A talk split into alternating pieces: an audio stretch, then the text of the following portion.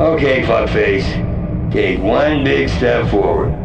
Well, you want to do this shit the hard way. All right, all right, take it easy.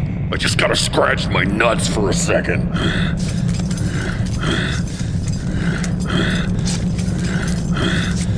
Hurry up. Back off, or I'll crush this jerk's head like a grape. I don't give a shit. I hate that asshole. Bon voyage, shitbags!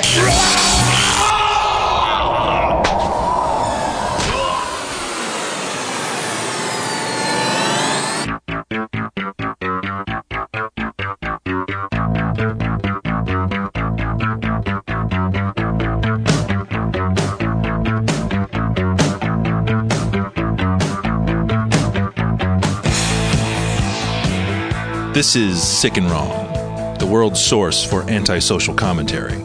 Brought to you by adamandeve.com. Good evening. Welcome to Sick and Wrong, the world source for antisocial commentary. I'm your host, Steve Simon. Lance Wackerly. What's up there, Whacker? Not much. You know, uh, you should be wishing me a happy new year. Yeah, you say that every year. I actually anticipated it this year. What is it like? 5,292 or something? No, it's 5759, That I think. close. Maybe 5779. I forget. But you should have, if you anticipated. Why, why wouldn't you like, okay, well, happy Rosh Hashanah, D. Because I find it amusing and get mad. You know what's you know what the the only thing I like about Rosh Hashanah is it's an excuse for me to get out of work. I'm Oh, not, you you know, take the day off? Yeah, I'm an atheist. I don't believe in any of that that stuff. I you know Well, it's just New Year. yeah, well, but I mean it's it's the high holy days.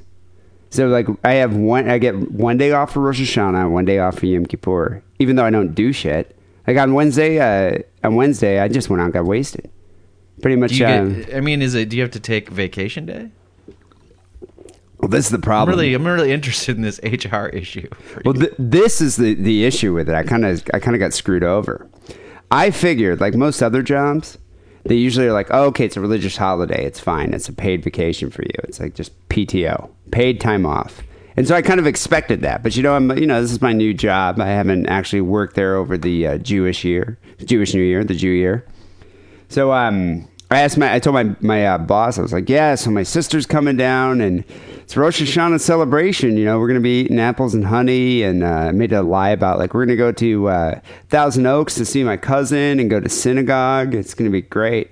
And so I already like committed myself. And then I find out she's like, well, actually, you have to take a vacation day for that. It's like, what? I didn't. and Then I already like yeah, committed it's not myself. a federal holiday. Yeah, but it's bullshit. I'm Jewish. They should give well, that day you to going to me take off. Christmas off?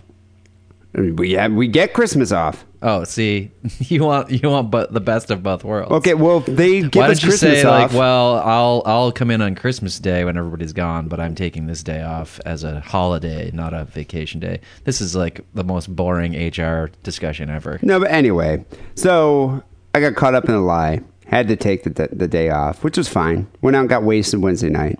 Then uh, this is the point of all this, Wackley. Are we so soon to call it boring? This Are is so not boring. here? Yes, so there is a point to this narrative. So on uh, on uh, Thursday on Rosh Hashanah, I was hungover for most of the day, and then I went to go get my hair cut on Melrose. And Melrose, that area, there's just a ton of Hasidic Jews. That whole they all live over there. Like all the Jews wearing Those the black hats.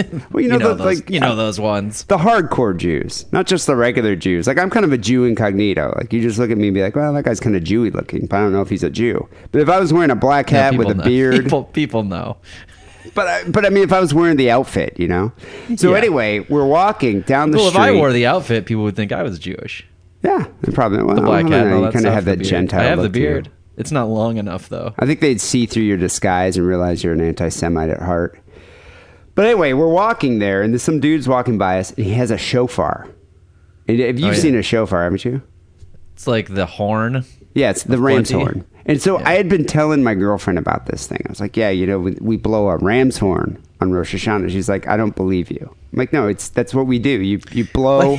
like, why wouldn't she believe you? Like, that's the most unbelievable thing ever. she just thought I was fucking with her because I've made other stuff up before. Oh, right. And so it- this is yeah, based on past performance. Eh, Well, think about it. It's like, yeah, we take this ram's horn and we just like signal in the new year. But it's it is kind of preposterous. It's it's weird. But it's no more preposterous than any other Jewish shit or any other religious shit. And all the other stuff I've made up before. Yeah, like- we eat this cracker and we pretend it's Christ's body. Really? Oh yeah, yeah. That cracker that's supposed to be like Christ's butt cheek. she never grew up with a religion, so I mean, if, to her, it's just like it all sounds ridiculous. So she just thought I was fucking with her. But so we're walking up, and so she was like, "Is that guy holding a show? Is that a shofar?"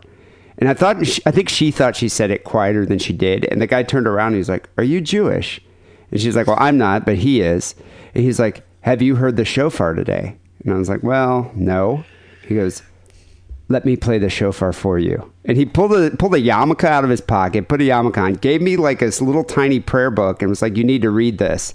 And so it was weird, you know. I was able to read the two Hebrew like blessings, and then for the next seven minutes, he was just like,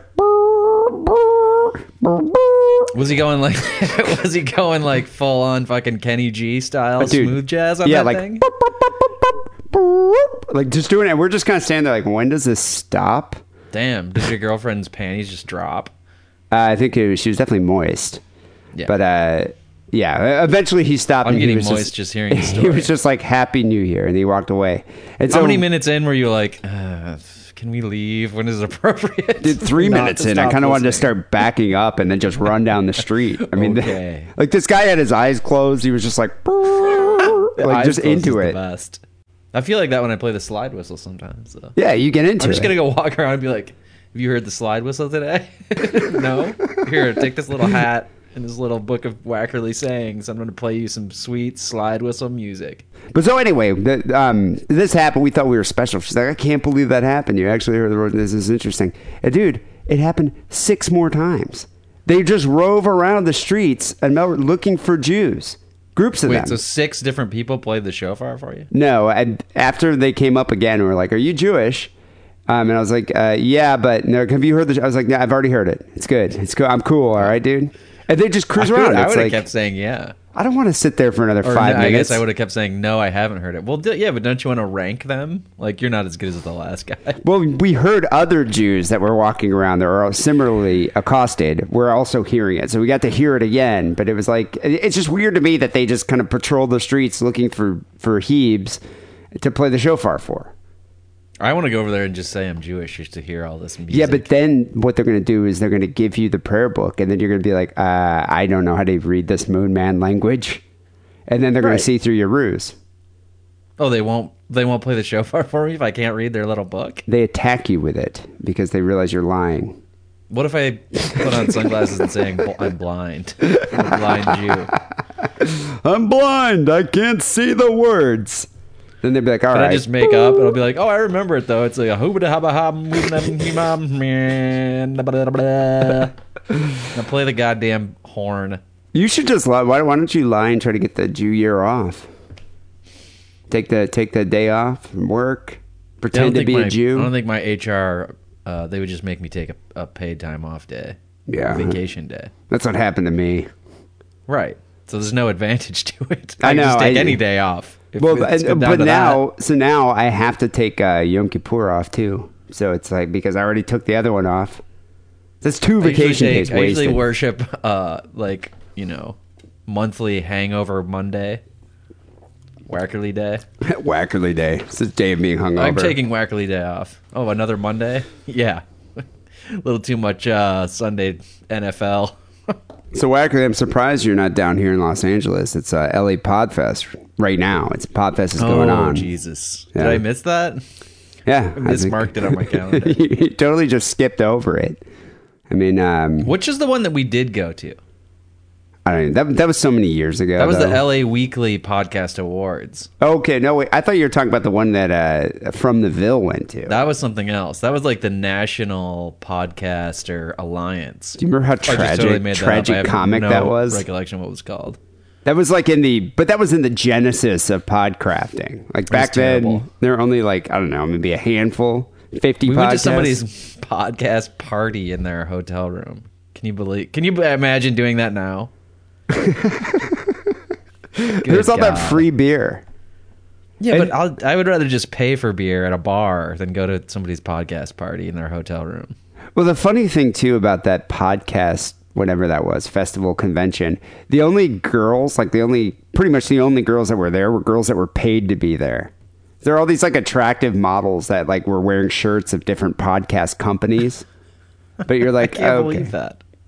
oh, not actual podcasts. The podcast Companies. aggregation companies. Yeah, the aggr- even the- back yeah, then, the that aggregators. existed. like a podcast alley. Like they had a hot chick wearing a podcast alley shirt. Libsyn, they're Uh, still around. right? Podcast pickle. Remember that? Good God. But this this is different though. This How is, long has uh, this one be- been around? First of all, is this the first annual? Yeah, Second? I think it's the second or third Podfest. And this is a bit different. Like this one, uh, this one's put on by podcasting is big now. Yeah, and it's all like big money. celebrities It's an that industry. are at this. Is it, so what was funny about this, and I'm kind of embarrassed to go because there's a guy I work with that's like a Mr. Podcast dude. Like he used to produce a podcast for Eddie Pepitone, and he So there's heard a guy. There's a guy you work with, which is not a podcasting company, who's more about the podcast than you are. L.A. is a fucking hellhole. he is really into podcasting. And it was funny when I told him, I'm like, yeah, so I, I do one called Sick and Wrong. He's like, you do Sick and Wrong? And I was like, yeah, you've heard of it? He goes, yeah. And I'm like, the way you're laughing about it, is that because it's kind of a joke in the podcasting community? He's like, no, it's just, you know, people have heard of it. I'm like, okay, whatever that means. All right. Seven years going strong, buddy. Tell that to Eddie Pepitone. But anyway, um, he's a cool dude, and so he he asked me, he's like, "So are you going to go uh, to LA Podfest?" And I forgot about it. So then I went home and I tweeted out once again, sick and wrong, snubbed by the LA Podfest. But I think I think you have to register for it or be nominated or something. I don't know. We didn't You probably that. have to pay. This is that's how these things work, right? E- even the Academy Awards, I think, or one maybe the Golden Globes. You've got to pay like if you want your movie to be considered. I think it's a significant amount, like 10k. Ten know, thousand dollars. Maybe I'm Jesus. wrong, but it, it was it was something where it was like not just like twelve bucks. You know, maybe it was eight hundred or something. It was something where you wouldn't. You know, maybe if you're a movie star, it doesn't fucking matter. But if you're like a struggling independent movie star or movie maker, you'd be like, I'm not just gonna pay you money. So to consider me for the award, and you know that you're definitely not going to give me anyways, but a lot of people do, and that's how those things make money. So I wonder what the Podfest uh, fee is because you know it's like Marc Maron, it's Aisha Tyler, it's all these. I would uh, bet you it's a couple hundred bucks. I guess I would have paid that maybe. Fuck no. We would have crowdfunded. Fuck. we already did that. Can't go back to the trough. I mean, what, you- what, you what's would- the what would be the purpose of being there? So you There can come none. down here and do a seminar on podcrafting like Keith and the Girl. How does that help me or you? Keith, Keith and the Girl's doing a how to become, how to make podcasting your profession. so uh, you could come down here and you could be like, well, Step one: kill yourself. step two is first coordinate a cruise. You need to have a cruise so you can meet your fans. do they still do the cruises? I don't know actually, but uh, I think people people might not know about the cruises. Now you have to explain the cruise. I think you should infiltrate a Keith and the Girl cruise. First of all, I'm never going on on- any cruise ever in my life. Have never, and I'm never plan on it. Much less a podcast cruise. But so they get they have such a big following that they can organize. I don't know. Maybe they don't take up the whole cruise boat, but maybe it's just like, well, we have like this block of rooms because cruise ships are enormous now. I saw one in the bay just yesterday, and I was like, holy fuck! I think they get a block of rooms, and they probably get like a, a ballroom or something that they can do their show in. You know, So they do their show live from the sea. I, I, I Reporting guarantee live they from international waters. Keith we- and the Girl podcast, and we could have live fan interaction. You know, So they get them all to go on this cruise, and then I assume, like your like how your dad was the rabbi of the cruise and he got to go for free. I assume they get their cruise tickets for free. well, probably if they sign up enough uh, uh, cruise ship gas. Well, yeah, I'm sure there's a limitation, but then you're like laying out by the pool and like people are fucking bothering you. Ah, hey Keith. Can you sign my beach ball? Well, You're supposed to spend time with the fans, Wackly. You just don't get it.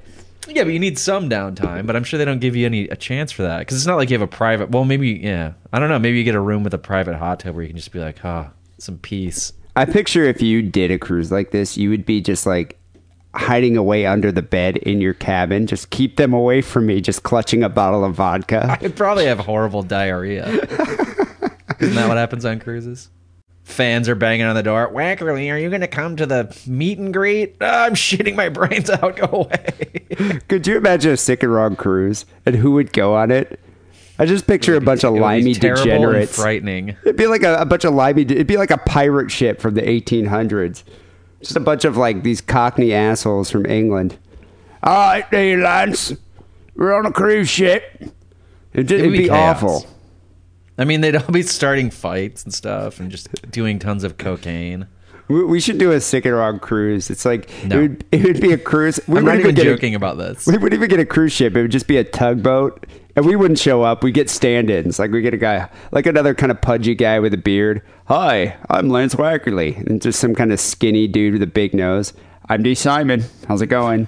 And we just pay them to hang out with the limeys for a week.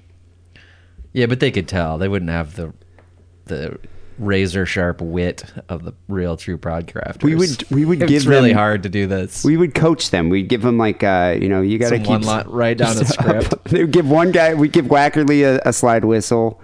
Um, we give, uh, I don't know, me saying. Uh, you could have the Jew just being like, I don't know, I don't know. Ah, I'm Jewish, I'm Jewish, and just like he I was just keeps talking to my saying that. HR person, and uh, let me tell you about the 401k setup we got.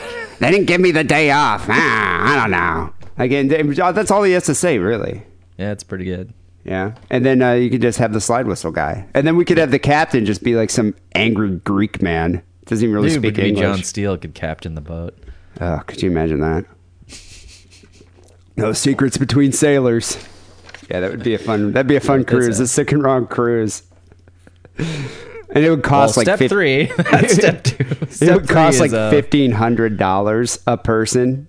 All I proceeds say, going I'm pretty us. jealous though that they uh, don't. They this is that's their whole job. What, Actually, what am I saying? They have to podcast? every day, right? Yeah, dude, they podcraft every day for, For a like long time, two like four hours, a day, two to three hours. hours a day. Oh, two to three. Yeah, like Joe Rogan, that guy podcasts for like four hours a day. I don't un- understand. First of all, I don't But understand he's a, how. but he's a celebrity. I mean, But who wants to listen to that? A lot of four people. hours? The show's more popular than ours. I know, but, God, uh, but just because he's a celebrity, could you imagine if we just like, yeah, we're going to start doing a four-hour podcast? Well, most of it's about ultimate fighting. We can just watch a lot of ultimate fighting and talk about the fighters, and their their trunks.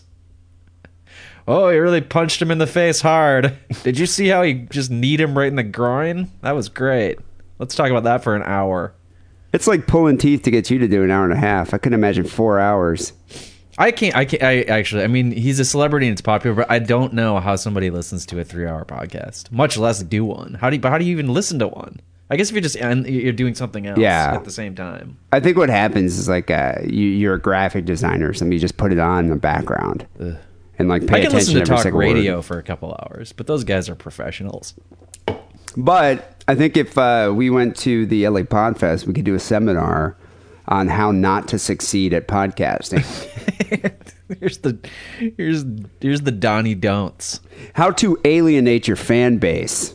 Uh, that's a good idea. We could probably do that. Uh, maybe next year. Maybe next year we'll try to um, uh, The maybe register or sign up. But you know what's funny is so I was like, you know, we got snubbed, and so my girlfriend's like, you know, you got to do a Twitter campaign. I was like, what do you mean? She's like, get a hashtag together, do this Twitter campaign. So I was like, all right. So I tweeted out, I want sick and wrong. You know, hashtag I want sick and wrong. You know, L, we've been snubbed again. And so we had a bunch of fans tweet some really funny, vulgar things to the uh, creators of this LA Podfest. It's actually quite hilarious. Great. We go to cyber. We're the podcast of cyber bullies. well, no, now now we just good to know. completely ostracize ourselves. Like we're beyond that. Like, and, and the guy even said that he was like, you know, this isn't a way to go about it. Like he responded, and just because we had all these uh, fans being like, you guys should suck dicks, you know, bring back the indie podcast. It's like, okay, great. Yeah, it was a. And then- then the next day, my girlfriend's like, you know, I think your Twitter campaign backfired. I'm like, no shit. Like, like what? And so then today, that guy I work with, the Mr. Podcast guy, was like, hey, you want to go to the Podfest? I'm like, you know what? I think that might be embarrassing. You think I'd get egged? Or at least harangued by, uh, I don't think anybody would know who you were. no, but if uh, if we went there, because he knows these guys, if he's like, oh yeah, this is D Simon from Sick and Wrong, the guy's like, yeah, you're dick. it's just the rough and tumble world of podcrafting. They would understand. Fierce competition. Where do they have it? I, I think it's like at a hotel in Beverly Hills. Whoa, Beverly Yeah, Hills. Fancy. It is Fancy. fancy. I mean, Marc Maron wouldn't perform at it, that, Inn. is it that hotel that's like owned by the Sultan of Brunei or whatever that everybody is protesting because he's anti-gay? I don't know. Which, which is at the Beverly Hills, uh, the one with the Polo Club. Hills. It might not even be the Sultan of Brunei. It might be the uh, King of Jordan or something. I don't know. One of those guys. Never mind. I don't Whatever. details. We got to move on. So, uh, Wackley, of course, uh, we have an interview scheduled today, and there's a lot of cool things happening in the news. So, we're going to have to get to articles next week. But uh, this week, we have an interview with um, a comic book author that uh, you're a huge fan of. And I know you always Yes, hate he's definitely uh, like my top in my top three. Yeah, he's uh, rather incredible. He's the author of Angry Youth Comix and uh, more recently Prison Pit, which I just found out about. And I got the DVD of Prison Pit um, at uh, Comic Con. And uh, I got to say, people, it's probably one of the best animated series, animated uh, seasons. It's only season one. It's book one. That's all they animated. But it's it is a great, it's a great DVD. And I kind of hope they animate the entire series. But in the meantime, go pick up the comic. How many are there? Like four? Five. Five. They're graphic novels. They're not like individual thin comic books. And uh, They're yeah, graphic novels. Mm, it's great. So Johnny Ryan, the master of the lowbrow comic. Um, He also does a lot of comics for pages for Vice. yeah, he does some great stuff. Did he do that sixty nine eleven uh, cartoon that, for uh, Vice? I, I think that might have just been a, a one off. Oh, it's great. It's great. I kind of feel like he makes Sick and Wrong look like an episode of Full House. Yeah, you know? he definitely outdoes us in the being offensive. and being vulgar and offensive. Yeah, it's great. Um, so we're going to talk to him in a second. But before we get to that, so Wackler, are you still doing comics? no, You're done with the I comic don't have world, time. I have to do this podcast for like fucking four hours a week. but you still have. I think you should. Uh, I, s- I think you should revive your comic career. I might get back into it. I have a Tumblr page. People can go to it. What it, it was. Blaring Foghorn at Tumblr. It was. I remember it was blaringfoghorn.com. That's where Sick and Wrong was originally hosted. Yeah, it was one of those. It was one of my great pure HTML pages of the late '90s. But you were always into underground comics. Did you ever go through the uh, period where you were reading like DC, Marvel, like Batman, X Men, Yeah, that kind of I mean, thing? th- nobody. Everybody who reads comics starts with those because you can get those at you know the like corner bookstore, the bookstore in the mall. You can get like Spider Man and stuff. Nobody goes out and they're like, I just the first comic I ever read was Robert Crumb. You know, Zap. Unless you had a really cool dad. Maybe if you had a really cool dad, but still, you know, if you had a really cool dad who had all those like Zap comics and the fabulously furry Freak Brothers, you'd be like, "That's lame. I want to fucking look at Superman and Batman." I I don't even know what they're talking about in this thing about smoking reefer. Guess what my brother's favorite comic was?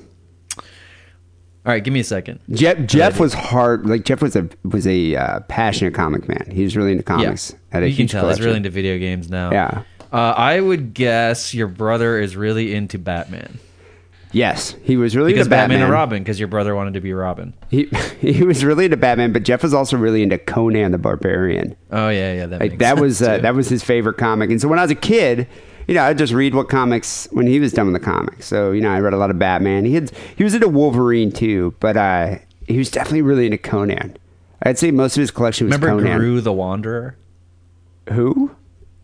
I think it was Groo, wasn't it? Groo. It was like a. It was like a Well, parody a of a parody uh, of Conan. Yeah, by I do remember that. Sergio Leone or something like that.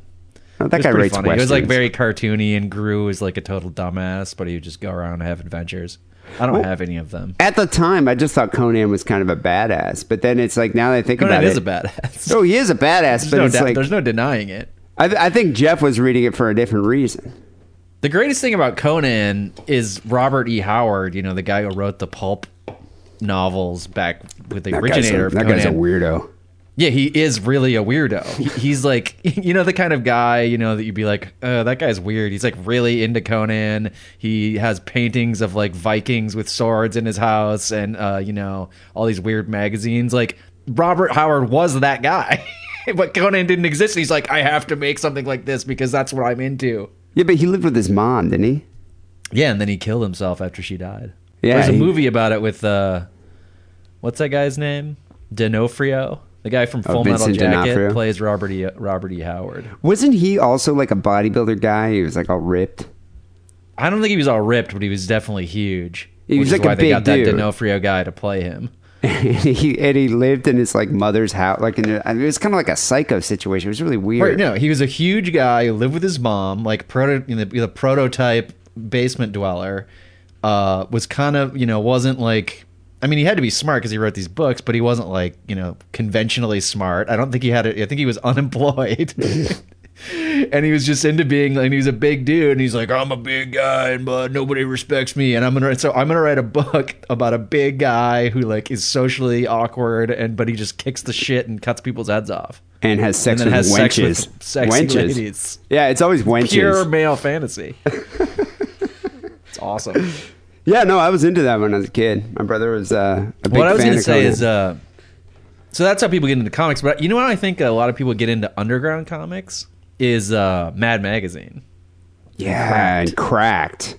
Those were huge when we were kids. that's kids. kind of like i mean i don't know if anybody's ever said this or if i'm treading new ground or old ground but i, I think that's the gateway drug to like the underground you know the world of Robert Crumb, and all pornographic yeah, r-rated comics I think that's where I first. Uh, I think that was my gateway because I was a huge Mad Magazine fan. yeah me too cracked also i think i actually liked cracked better than mad but obviously think I had is more more Mad. authentic it was also more popular at the time too. yeah the fold in Do they still produce Mad Magazine? Publish it? i'm pretty sure they do i mean how often do you see a magazine rack yeah, not too often. That's The the, thing. magazine rack has kind At of a- gone a- away. Although I think at an like, airport. Target has one, yeah, in the airport, and I don't know. Do they carry Mad at the big department stores? Well, I know Cracked has like a major online presence, but I don't think Mad ever really made the transition. That cracked.com is not to me has nothing to do with the Cracked magazine that I used to. It's one step away from BuzzFeed. It is. I mean, Yeah. more power to them. It's popular and they get a lot of hits, but Well, um, the thing is that, that I love about Prison Pit, and you introduced me to Prison Pit. And the thing is I love about Prison Pit, Prison Pit reminds me of like that dude that I went to college with, that guy Rory, who was just a Hessian that would just sit the whole time during class drawing barbarians and dudes just beating the fuck out of each other in a notebook. And Well, you really like- have to go back. You really have to go back to high school. I mean, Rory was like a smart guy. He was, you know, He's a weird he just dude. had that. he was like a, But he you gotta like go back to high school, Howard like guy. the dudes who, like, why didn't you just skip school? Because you're not paying any attention to like you know math class or whatever. There's a dude that we used to buy weed from, Jim Dieter, who eventually Yeah. actually was in prison for stealing like a skull with a whole vertebrae column from like a mausoleum. Um, Okay. but anyway, we used to Grave buy weed from this guy. That's a this, popular crime. Yeah, this dude, he's just a Hessian, but this dude would just sit in class all day, just like drawing like chicks with big tits and like a barbarian guy slicing some dude's head off and an orc. Motorcycles. Yeah, and so Trucks. That's what kind of reminds me of uh, Prison Pit. You know, and it, Seems it's to be it's- the aesthetic. it's as if the uh, you know this, these illustrations, these sketchings in this in this Hessian's notebook just came to life. And uh, Well, it's like the people who did those drawings would never have the level of focus or attention span to be like, well, I'm going to make like a whole story out of this drawing that I did on my notebook. But that's Yeah. what Johnny Ryan did. That's He's like, Johnny okay, Ryan what if you gave one of those guys, you know, some type of ADD drug, Ritalin or whatever, and just locked them in a room and be, said, no, you have to like take that drawing and now make an make a entire story, out of this. it. Yeah. Well, that's kind of what happened. That's how Prison Pit came to be. So let's let's uh, talk to uh, Johnny Ryan here. Uh, before we get to that, here's a word from our sponsor. It's Butt Plug Month on AdamandEve.com. Show that you still care by bringing something new into the bedroom. And by something new, I mean a butt plug.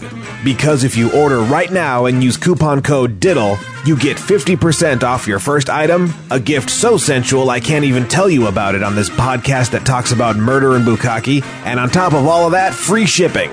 Support Sick and Wrong by supporting our sponsor, adamandeve.com, and making a purchase with coupon code DIDDLE. That's D I D D L E. Hey, Hey, how's it going? It's uh, D and Lance here, calling from Sick and Wrong. Hey, Johnny. hey, Hey, thanks for being on the show, man. Appreciate it. Um, Sure.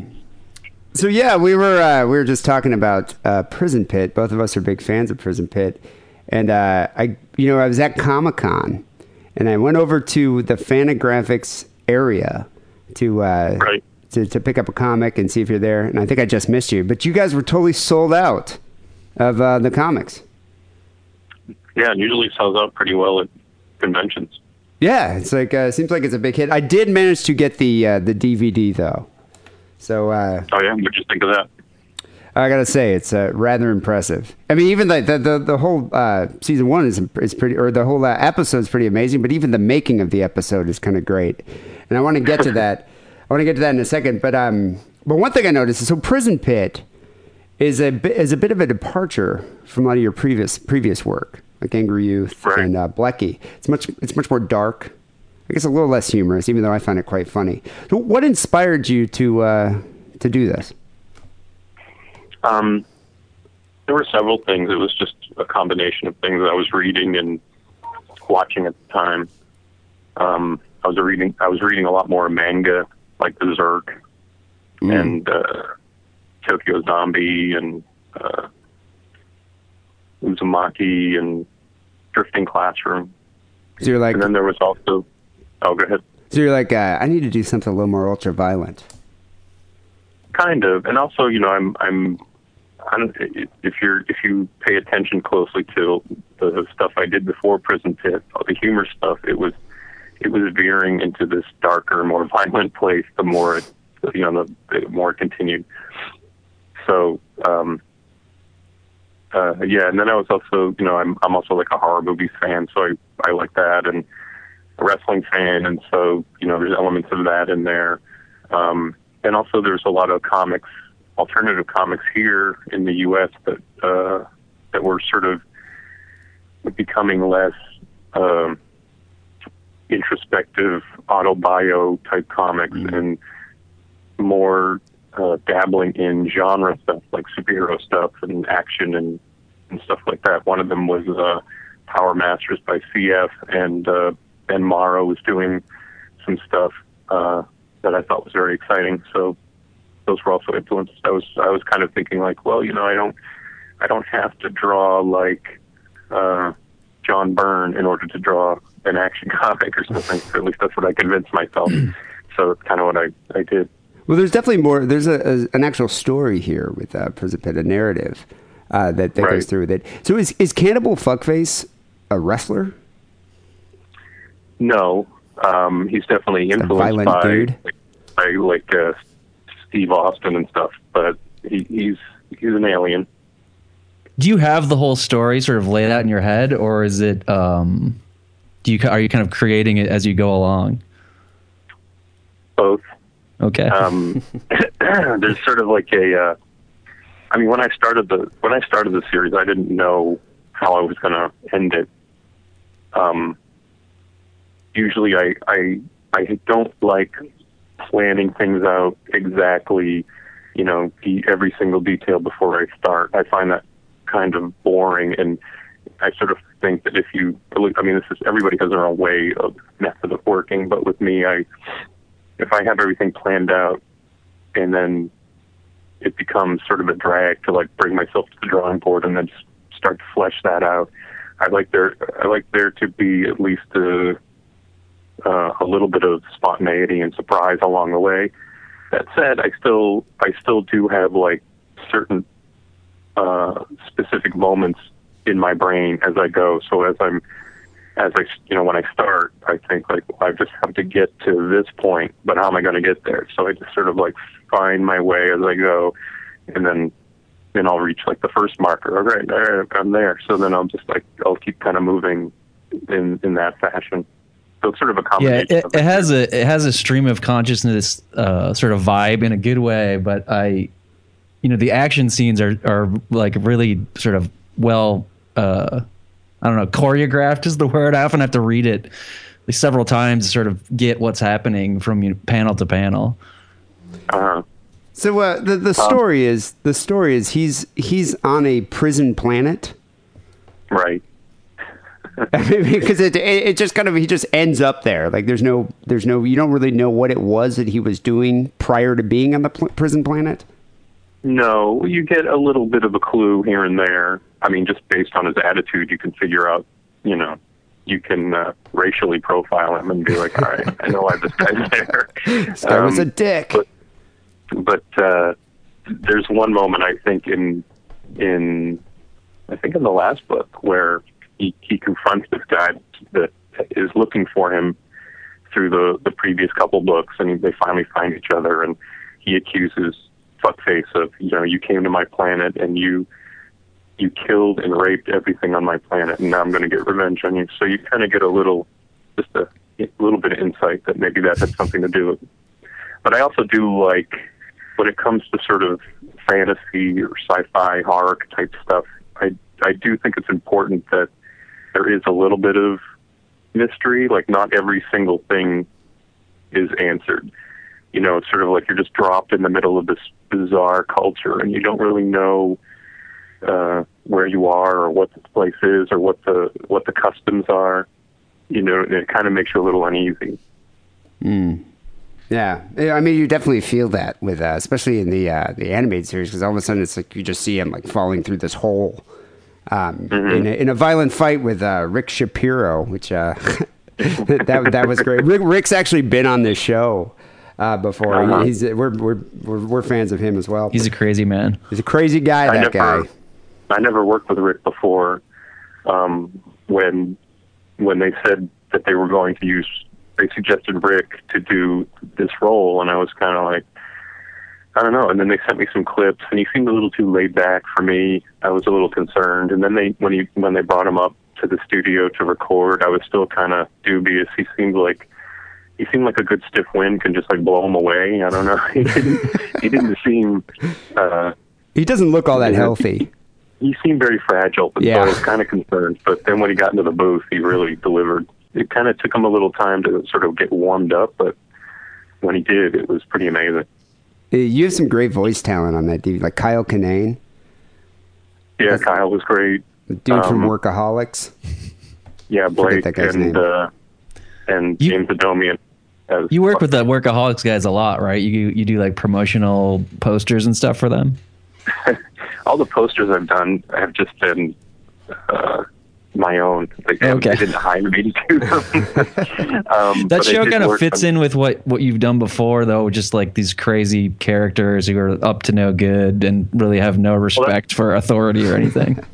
that's sort of what appealed to me about the show. I mean, um, I met Blake at Comic Con a few years ago, and he was a fan of my stuff. I didn't know what he he had done. He had, he was wearing his um, uh, grizzly bear coat at the time, and I thought he was just some kind of weird pervert. um, but then, like, oh, somebody's like, "Oh no, no, this, this, he does this show, and it's a good show." So I checked out the show, and I thought it was terrific, and um, I thought it, we had sort of similar sensibilities as far as humor goes. So I thought he would do uh, a great job with this uh, with this voice. Yeah, that character is great Actually, he too. does several voices. Oh, who who else does he? Who what other voices does he do? I know he does the uh, the the, the jack off masturbating monster guy. Yeah, he, I mean, they didn't credit him, uh, which was a big mistake. But he's also the Slorge, uh, the worm on the end of Fuckface's arm, and he's also those uh, vag maggots that crawl up out of the vomit. Did a good job with Uh, that. Yeah. yeah, he, I hope people, I hope our too. fans that haven't read the the series are getting a sense of what it's like. Uh, it, it it is epic, people. You you have to check it out. So, how did the animated series come about? Was that your idea? No, I mean when, when I when I started the book, there was no, and I mean I guess this is just sort of advice for anybody that uh, is working in comics, um, or writing a book or whatever. I, th- there was I was just totally focused on like this is going to be a comic book. You know, this I, I don't have any other aspirations. I mean, if if it did become a cartoon, fucking great. but there was no aspirations because I think like if you if you work in a way if you approach a comic as if like I want this to be a movie or a TV show, you're going to hold back. You're going to inhibit yourself. You're going to be like, you know, who's gonna who's gonna put this who's gonna put this on the, on the like I would have never drawn the scene where the sword like blows face like all that kind of stuff. You you you kind of you're going to second guess yourself. Whereas with comics, you can basically do whatever the fuck you want, and that's sort of what I did, and uh, that's how I approached it, with no real intention of like this is going to go any further than what it is. Um, so I think I was probably I had just finished like book four or something, and then Sixpoint approached me, and they were like, "Hey, do you want to do something?" And I was like, uh, "Sure, okay." And and they were very they wanted to keep very close to the books. They didn't want to take anything out. That's cool. Um, yeah, they they wanted to do it right, and they they had me all there all along the way, like giving notes and telling them what I was what I liked. That was really important to them. So were you in the studio, kind of like uh as a consultant, or did you actually do work on it? I did not work on it. They just they pretty much just took the the comic and just turned it into a storyboard, and then I would sort of come in and be like, because there's things in comics or in this comic that don't that doesn't it didn't necessarily work as like it wasn't cinematic in a storyboard animation animation type way. So I would tweak I would have them tweak those moments, but for the most part, like you can kind of like look at the comic and look at the cartoon and sort of see that, that Yeah. they pretty much just got it just as it was in the book. No, it translates. Yeah, it translates well uh, in, in an animated series. So, do you plan to do the entire, like all uh, six books? Um, I would love it, um, and I think I think Sixpoint would love it too. But I think it all just kind of comes down to money. Yeah. So I think you know, if you, if you want to plug my, you want to plug the website for people to buy the DVD. Yeah, yeah, That we're- money we're- goes we're- directly into uh, that money goes directly into making more. Yeah, we're planning to do that. PrisonPit.com, people, go support this because we want to see the entire series. Um, but your fans have received it really well. Like, how, how do you feel like your fans have received that versus uh, some of your previous work, like Angry Youth? Um, well, I think in general, Prison Pit has gone over better. I think it's it's much more popular than my humor stuff. I think humor can be very subjective, um, and especially my humor, which was very aggressive, um, had a very limited audience. Not a lot of people uh, could stomach it. Uh, but violence seems to be a lot more universal. There seems to be more people seem to appreciate because I mean violence is what it is, so it's you either like it or you don't. Humor is a little bit more like, eh, kind of like that guy. That guy's kind of funny sometimes, um, or that guy annoys the shit out of me. Um, but hum- I mean, violence seems to be a little bit more has a little bit more mass appeal, and it translates all over the world. You know, whereas humor is, can kind of be intrinsic to whatever country you're in. Yeah, I think that part of it too is like you know uh, readers today are so desensitized to violence, you know, from uh, cartoons that they watch, um, the internet, video games. So I mean, Right. I, I feel like now it's like, is anything even really shocking anymore? You know, Um, I mean, you know, that's a good question, but it's all I. I don't I don't necessarily feel like I don't know if I'm I'm approaching my work as like am I am I trying to shock people or if I'm trying to surprise myself. Like if I'm feeling like this is like a totally fucking crazy idea and if I'm feeling that way then I'm I'm usually thinking like, well, maybe people will probably like it. I, I've heard you're really into death metal. Was that any kind of influence with uh, Prison Pit? Uh, yeah. I mean, you know, death and black metal. I like both those things. So I mean, what, we- what's on the when we were- playlist? uh, shit. Got I'm trying to- little Cannibal Corpse. Oh yeah, those are both good. I could, Uh, I, could see that being influential. all, all, all the classics, Burzum. Oh yeah. Can I ask you about your uh, your partnership with uh, I don't I might butcher his name, but uh, Frederick Fleury? yeah. That's just bizarre. I mean, I follow. I guess I follow him because I found out about him through you, and I follow him on Twitter and I follow his Tumblr and stuff. But uh, you guys have done some weird stuff together, like an entire book of illustrations. That's how would I describe it? It's a crossover of like uh, rap, hip hop artists, but sort of done- crap themed. We've done two books together. Um, we we sort of I don't know, we kind of I was sort of familiar with Fred um, on the internet, and, and he he actually think he think he did some some stuff for Vice, and so I was kind of familiar with his work from Vice, and I thought it was interesting, and um, and then for some reason we were both following this this Tumblr called Zen Mafia, and we started doing drawings for Zen Mafia, and then all the the people that were running Zen Mafia, and then we started doing drawings of each other, and then it just kind of became this sort of cartoon war where we were drawing insulting drawings of each other like every day and posting them on Facebook or whatever, and uh, and we were just doing it for fun, and then just this uh, this Italian dude from from Vice Italy wanted to collect them all into a book, and that became the book War and Penis. And uh, A lot of the then- drawings have uh, you know, like cocks and going into people's faces and asses and all orifices and uh, yeah, we were we were trying to basically insult one another and draw like really grotesque, horrible pictures of each other. So that was that was sort of the inspiration for that, and it was fun. I mean, it was like it went on for like like four or five months. Like every day, every day I'd wake up and there was like a new horror drawing of me with like a cock up my ass or in my mouth. Or, I was like jerking off onto uh, something. Yeah, how does something Um, like that end? It just kind of petered out, and then it sort of kind of blossomed into that book you mentioned before, the the rap drawings. Um, I think we just, I think, I don't know, just like anything, it just sort of like, I think we just kind of got both got a little bored, and we moved on to this other thing, and so we were doing these rap drawings for a while, and I think Fred, because Fred's, uh, we were doing these sort of like parodies of different rap bands, and then I think like his, he, he's, his English is good, but I think it was he was finding it challenging to uh, come up with these funny names for for rap bands in English. Like, was so was that- everyone fair game?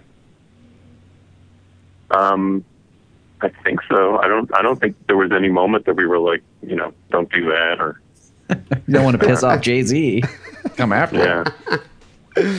Well, talking about pissing people off, I kind of wanted to get to. Uh, I, re- I read something that Robert Crumb isn't a fan of your work, and I find that just really surprising.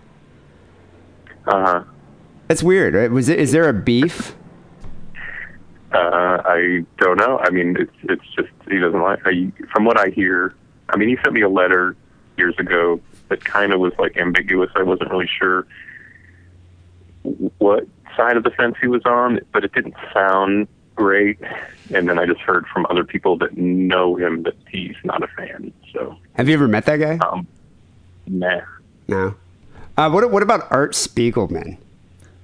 I gotta say, him. I gotta say, I found that. Now, is that guy a fan?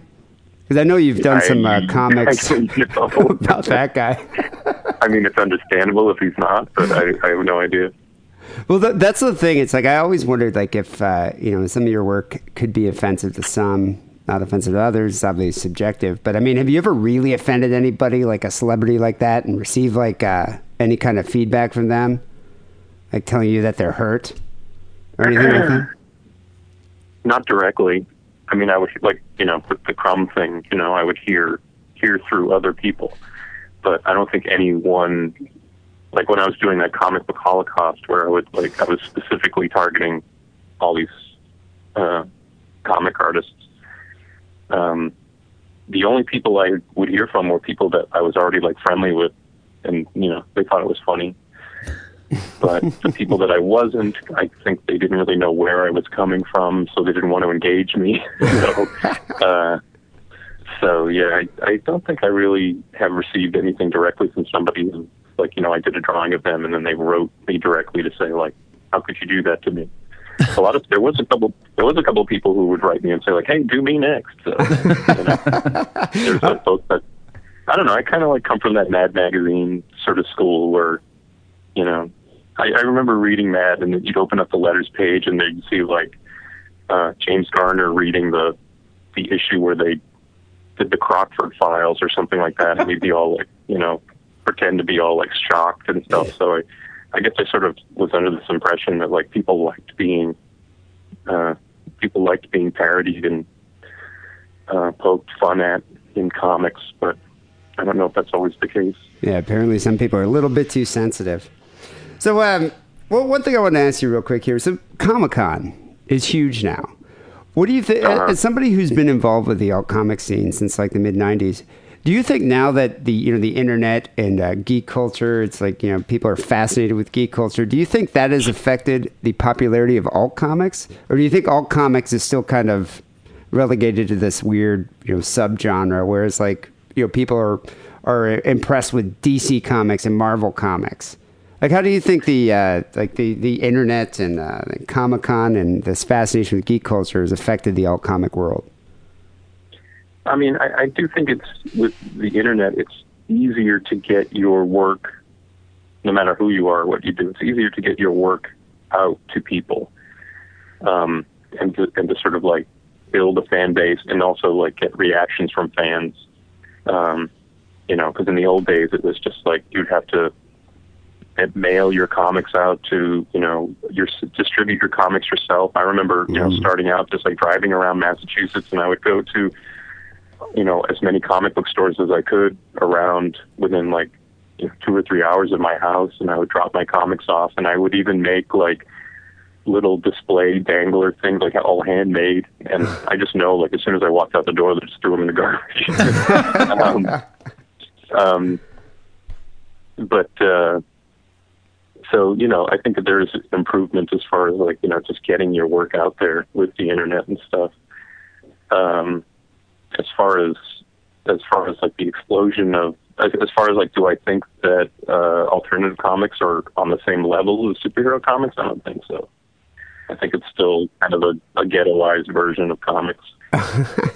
That's a that's a thing. I think like all comics will always be, you know, in the in the ghetto uh, subgenre. And that's the thing too that just you know you just got to learn to accept it. That's just the way it is. No matter because you know a lot of people all along you know all along the years have, have consistently tried to repackage and and reformulate comics to make it more palatable for people, and it never works. So people just need to accept that this, if you're going to do comics, then this you're living in the fucking ghetto of art.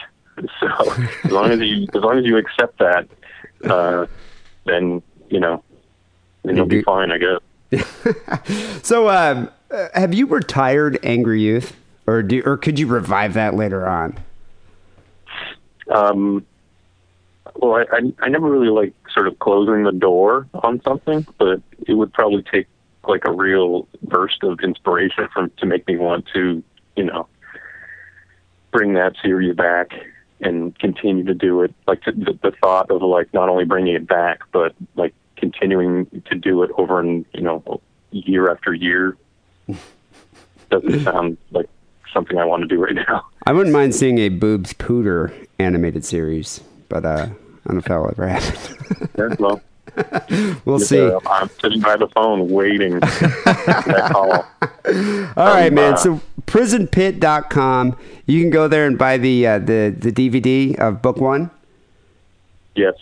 And uh, you can also uh, you also sell merch on your site, uh, johnnyryan.com. That's Johnny with an H.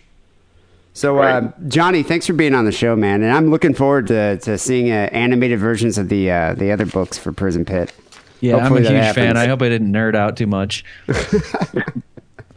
But uh, hey, nerds. hey, man, thanks for being on the show. It's great talking Thanks, to Johnny. you. Sure. Thank Uh, you. Take it easy. Bye.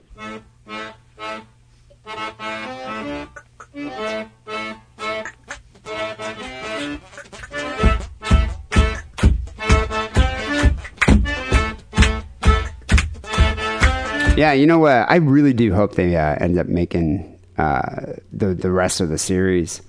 But I mean, I think it's just if they sell, you know. Yeah, that's the thing. So I said we push it here on Sick and Wrong. People, prisonpit.com. It's a gr- that would make a great Christmas gift. That's going to be my uh, Christmas slash Hanukkah gift this year. But uh, You might want to read one of the graphic novels before you give it to like a child or something. nah, I'm giving I'm giving uh, the DVD of uh, book one. that, that one dude that the the workaholics guy played this. Uh, I don't even want to ruin it, but his character is pretty amazing. So uh, people definitely check it out. And wackily, I mean, you had. I remember when we lived together in Oakland. You had uh, even in college. You had uh, how many? You had a whole like probably eight books of the Angry Youth books, right? Um, maybe five or six. They're they're hard to find. I, I kind of want to. If we would have had more time, I would have asked him about it. But like when he's saying that his humor is aggressive, there. I mean, there are comic book stores in Berkeley that won't carry it Yeah, because he doesn't pull any punches with, you know, making fun of. uh Whatever, disabled people, um, you know, overweight people, whatever. I, I mean, AIDS, everybody's fair game. genocide, AIDS, just everything. 9-11 Rape, murder, I mean, it's- the yeah. opposite of pc and i know that um Having yeah i know with that there's comic book stores that wouldn't carry Angry Youth Comix but they will carry prison pit uh which i don't know what that says about either one but, I went to- I- interesting to me I went to two different comic book stores. Well, one of them was sold out of Prison Pit, but the other Yeah. one was like, it's no, popular we don't carry people that. should buy it Yeah. I mean, it really is. It just reminds me of like a Hessian's drawings that he did on his notebook during math class in high school come to life and being Right. much more violent um, than what it's he had i mean it's art i own i bought one of the original pages i didn't want to bring this with, up with him because i felt like a nerd but uh i own one of the original Fanboy. pages and it's hanging on my wall of my living room i mean I don't want to people to think that the drawings are shitty. They just have this weird aesthetic. I mean, I- I guess it, it, it's purposely crude, and that's the Right. style. But it's it's it's really cool. And I, you know, It's I crude, but it would be. I mean, it's, you can tell he has a massive amount of talent, and he like knows exactly what he's doing. Yeah, very talented guy. People go check out uh, prisonpit.com and uh, for, for more information on Johnny Ryan, johnnyryan.com. That's Johnny with an H. Right, all you nerds. I think this is kind of what you're trying to get at, but it's hard to describe. All you nerds who think like I'm a nerd, I love DC movies and Batman and Iron Man, like these movies that make you know box office record amou- amounts of, of uh, ticket sales. Like, go get Prison Pit. Then you can call yourself a real true comic nerd. book nerd. All right, we got to get on to some phone calls. People can call the Sick Wrong Hotline 206 666 3846. Uh, Before that, here's a word from our sponsor. What do you do when you're at a family reunion or Thanksgiving? You got a raging boner that won't go away, and you're considering fucking your grandmother. You go to Adam and Eve, of course. You buy a jerk off sleeve, you know, dild, uh, pocket pussy, something of that nature. So you can go in the bathroom and just take care of that raging boner before you have to bend over your grandma at the table and just fuck her. So go to adamandeve.com and type in the code diddle. D D D uh, D I D D L E. That's what Grandpa used to do to your dad. Talk to you later. Bye. So, Wackerly, we got a few phone calls to get to. Uh, 206 666 3846 is that number. Um, a couple of the, one of these calls is kind of long, but it's a it's a rather it's a rather compelling narrative, and uh, just the way it's told, I decided to play it. Oi, oi, sick and wrong. It's uh, stay at home daddy. Thought I'd just uh, check in. What was that Uh, name? You were talking about Gwyneth Paltrow, and I gotta say, I'm not saying out, but I've had the displeasure of having to be in her company several times. And this skeletal woman, she is fucking awful in real life. She's Totally fucking got her. a pitted face. She's as ugly as sin. Lance, I, I wouldn't even fuck it with your dick. Right? But here's I'll the bones of with the story dick, this okay? week. Uh, we went out for a drink at the weekend and we decided to go to this really swanky place. And whilst we were there, we were having a few Stellas, and this right sodbuster comes up and starts chatting one of the lads up, Neil. And we're taking the piss out of Neil, but Neil decides that he'll do this. He'll take Neil, one for the team hippie. and report back, and we can have a bit of jape. So, anyway, he, he ends up going back to her flat. She's got a right This guy Neil is totally doing this for the story. I always, I always Okay. love that when you could nominate. He's not having sex with Gwen- Gwyneth Paltrow, right? I think No, I no, missed some something there. sodbuster. But it's Oh, like she alright, comes up, she's sodbuster. talking to him, and now his friends are like, "Come on, come on, you got to do this. Go This on, guy- my son. Come on, come on, mate." a nice place in Kensington. So like he fucking we knew she was rich or at least had money anyway. 'cause she had a, like a fucking Hermes handbag and designer kind of clothes. You know, you knew she would. She weren't from a fucking council estate. So he went back to her place and they start having sex. And Neil's banging away, he's dicking and out apparently, fucking missionary, wasn't even touching the sides of this fucking fat one. so he flips her over and starts doing a doggy. And he's fucking banging away, banging away, and like her hand reaches over to her bedside table and fucking opens it up and drags something out. And it's like this long string of beads on like a bit of plastic. It's like they're called anal beads. Oh, I had no idea. Thanks for clearing that up. You can get it- some at uh, Adam and Eve. Yeah, you can actually add Coupon code Diddle. Yeah, please use Diddle when you check out. and it's got like a loop on the end. So anyway, she asked him to thread him up her ass. So like he's banging away still, so he's multitasking. And he say him he her multitasking. He has to spit on him a bit, he says, because there's no fucking loop. So like he fucking banging him up her ass, and there's just like this loop sticking out. When he's got the last one in, her hand reaches back, starts gently pulling at the beads and stuff. Anyway, they're getting a bit excited and doing the business, and. um she says that when she's going to come, drag him out. So, like, it's okay. So he's banging away and he's reaching the point of no return himself. You know, he knows he's going to come, and like, once in a thousand times, they're both going to come at the same time. So he's rabbiting it in there, fucking banging it, bang, bang, bang. And like, she's saying, pull the fucking beats out, pull the fucking beats out. So, he's just about the last one, and she's fucking moaning like a bitch. She fucking grabs all these beads and fucking yanks them out. And like, oh, he's fucking done. She rolls on her side, fucking screaming away. And he thinks, fucking hell, wasn't that good? It's only when she starts shouting, me fucking ass, me fucking ass. Right, he thought, oh, fucking hell. So he has a look down, and oh, the fucking, about fucking vomits. Uh, on the bed is like the fucking beads, with the like this big pink fucking sock thing with like ripples going down it. Shit all over the fucking bed. And like, oh, fucking hell. No bloody said. But like, oh, fucking hell. So he panics. So fucking, so he rings 999 and the paramedics come Prolapse. over. And, uh, well, he does a gentlemanly thing. He waits. And he explains that they're having an anal sex game and it went wrong. And as soon as they go in the bedroom, he fucking vamooses. he fucking Vamoose. it. So, like, uh, we've decided Nobody we need to stay away from that part of. London. But um, we're all gentlemen, so uh, we've sent her some flowers and it simply said, We hope your ass gets better soon. And we've also sent her uh, an inflatable little fucking cushion for her to sit on. But we wrote in black marker, we wrote Prada on the side of it because we know she's a classy girl and, and she likes posh things. So, like, that should cheer up no end, we think. Um, Oh, and the last point, I just wanted to say out to any Scottish people remember, Scotland, you still are fucking bitch. Ladies sick and wrong, keep it sick, keep it fucking wrong. I'm sure Scottish, the Scottish love that. That's all water in the bridge now. Yeah, that was yesterday's news. Um, what do you do? Like, what, what happens with if you have a prolapsed anus? Like, wh- how do how do they fix that? And call the NHS. Yeah, but I mean, what do the doctors do? Do they just poke it back in? Poke it back in. Yeah, but I What do you mean, think it, they it's do? got a, a ten, it's a piece of doctoring your is colon. not that. Uh, doctoring is not that uh, sophisticated. Just well, just watch a surgery sometime. Like you know, they like cut you open and they're like, "Oh, move this over there and slip snip this thing out." Like, oh well, huh? I'd like to see you do it. All right, I'll fly right down there after the Podfest. All right. uh, So, uh, so if if you've ever like, uh, that's a weird feeling. Like, I, you know how like after you have sex, you What, usually you have that anal warm. prolapse. No, you know after you have know. sex, you have that warm glow, that that feeling of uh, satisfaction. But here, it's like pure horror. Like this guy, like totally prolapsed this girl's anus. Right.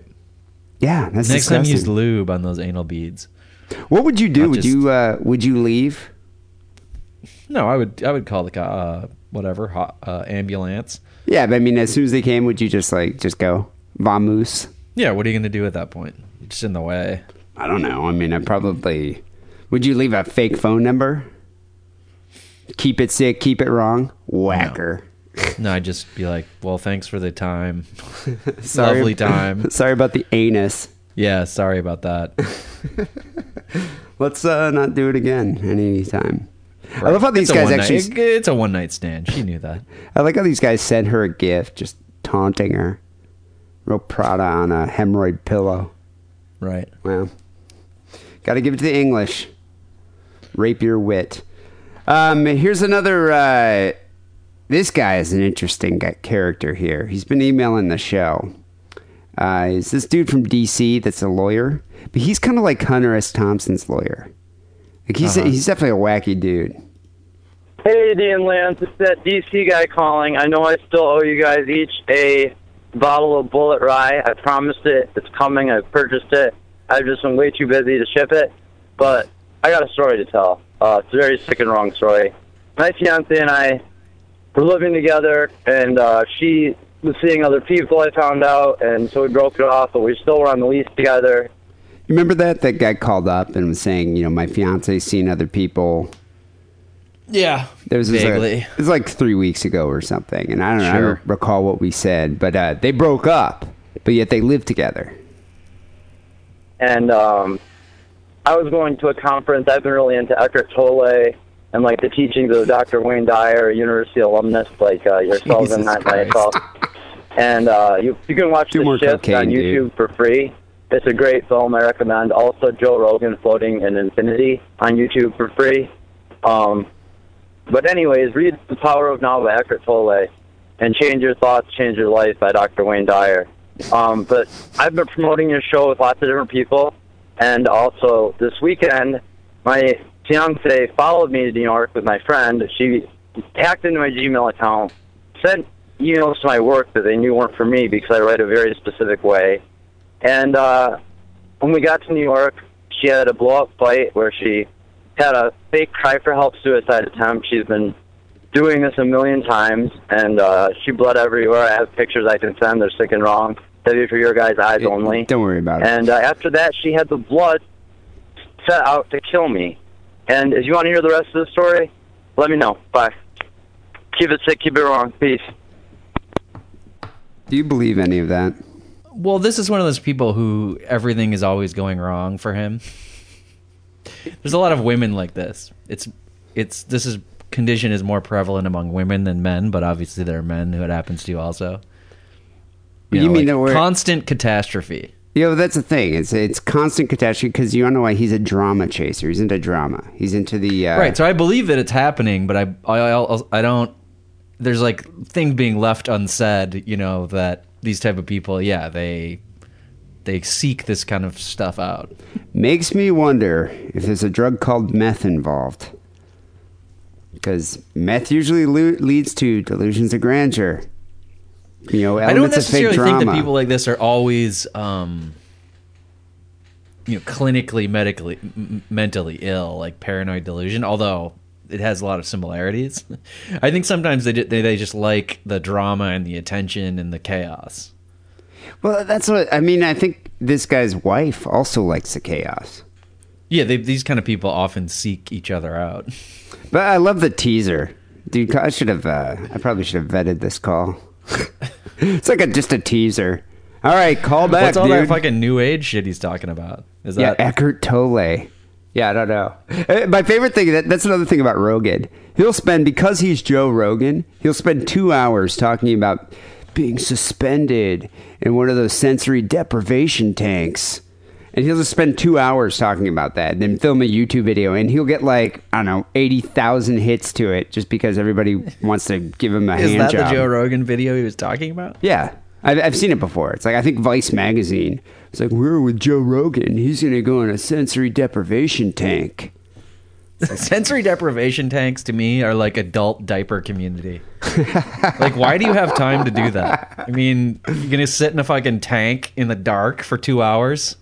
Yeah, well, th- that's the whole thing. It's I've like, got to fucking mow the lawn and do my laundry and fucking make dinner and then go back to work. or do something like fucking six hours. productive.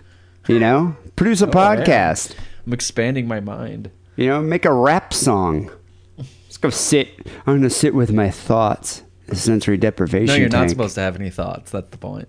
But I think that's what Rogan does. He frees his mind. It becomes his Right. mind expands, and then he realizes podcasting is bigger than just talking into a microphone. anyway, yeah, Well, he he goes out in ultimate fights also himself.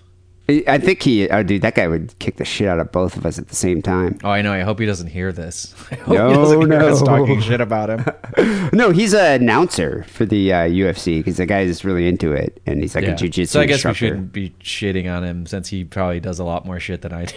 He's think probably like, "What? How long did you spend at the bar last night? Oh, about five hours. Think how much money Rogan makes just from announcing UFC fights alone. More than I make in Yeah. a year." Definitely, probably double. Yeah. Um. Anyway, yeah. Call us back, DC guy. Don't give us a teaser like this. You cock Well, tease. he's yeah. You know, calls up, shows us one titty, and then promises Do we want to hear the, the rest, of the story? What's the answer? Yeah, I want to hear it.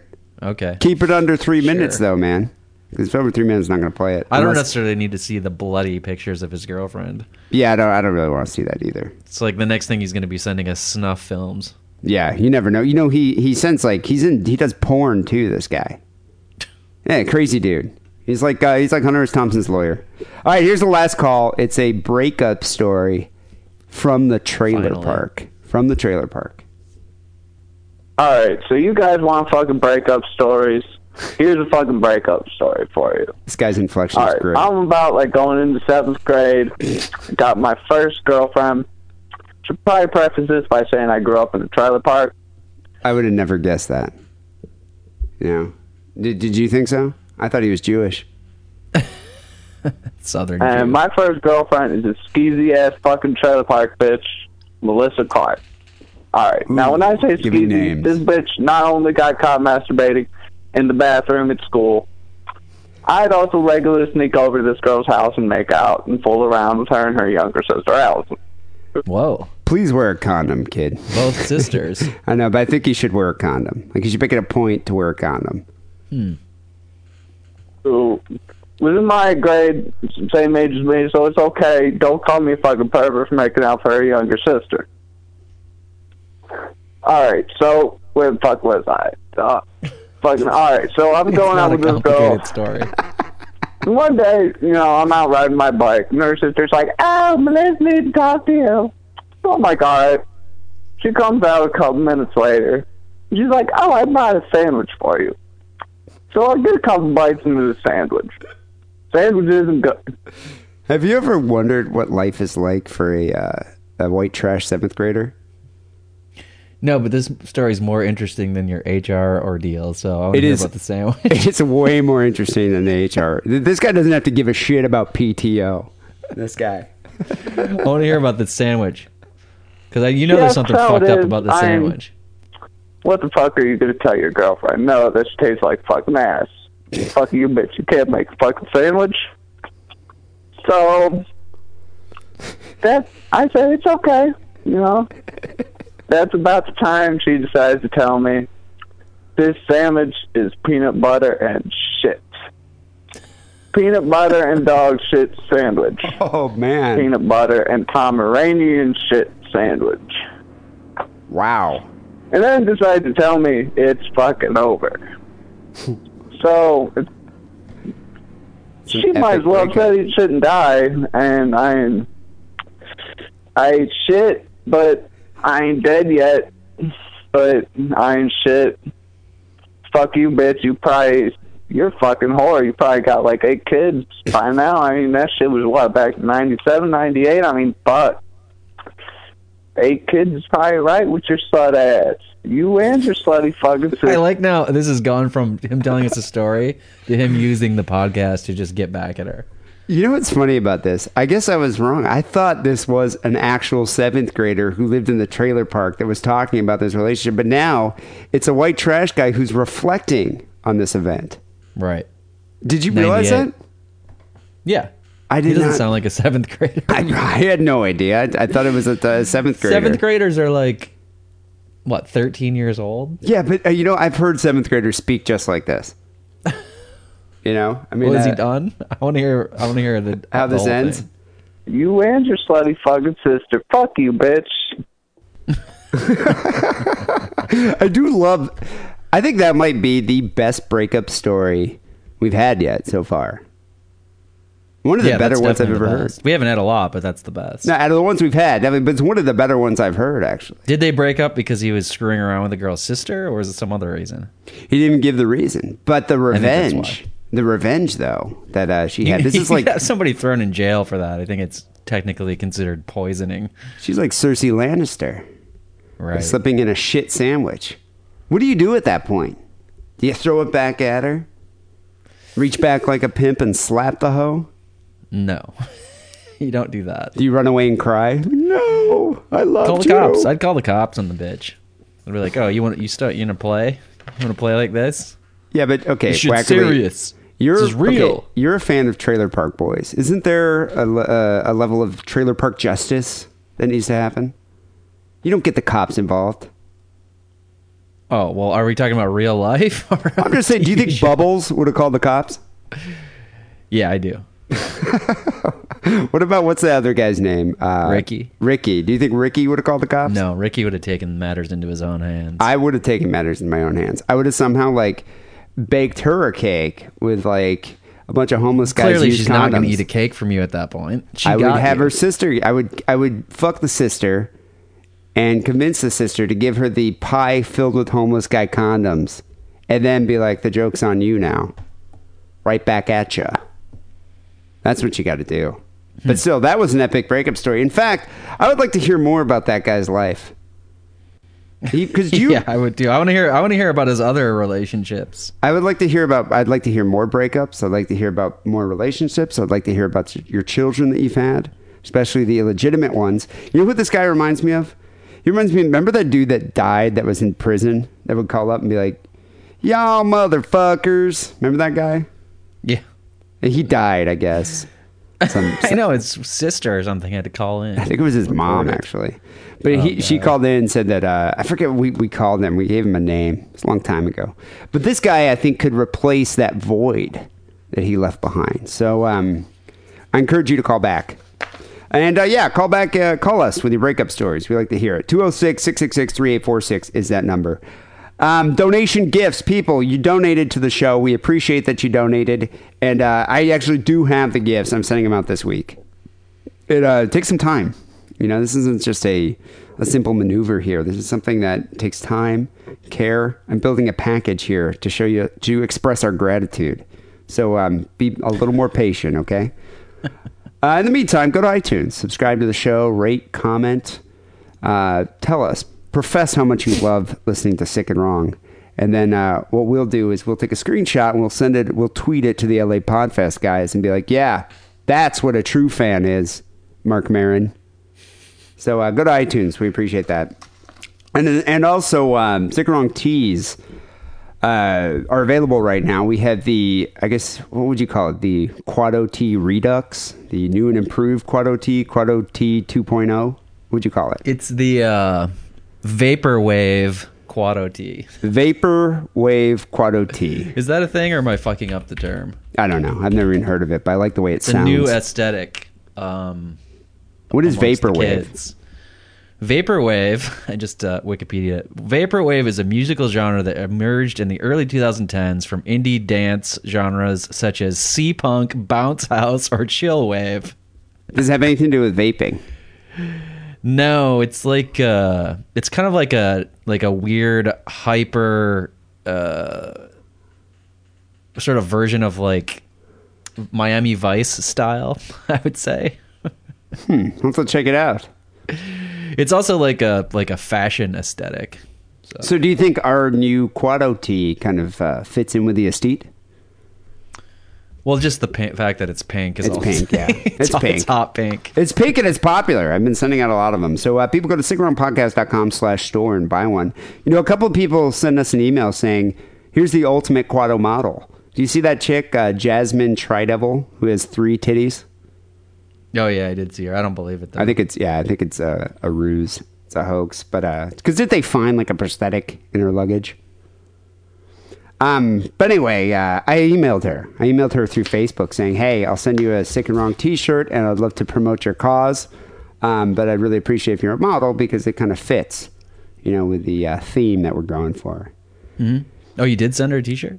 No, I sent her an email asking Oh. if she'd pose. Um, did not get a response, surprisingly. But we'll see. I'll keep you posted on that. Uh, finally, here, uh, sick and wrong song of the week. Uh, last night I saw that band. Do you ever, do you ever uh, hear that band, The Saviours, metal band from Oakland?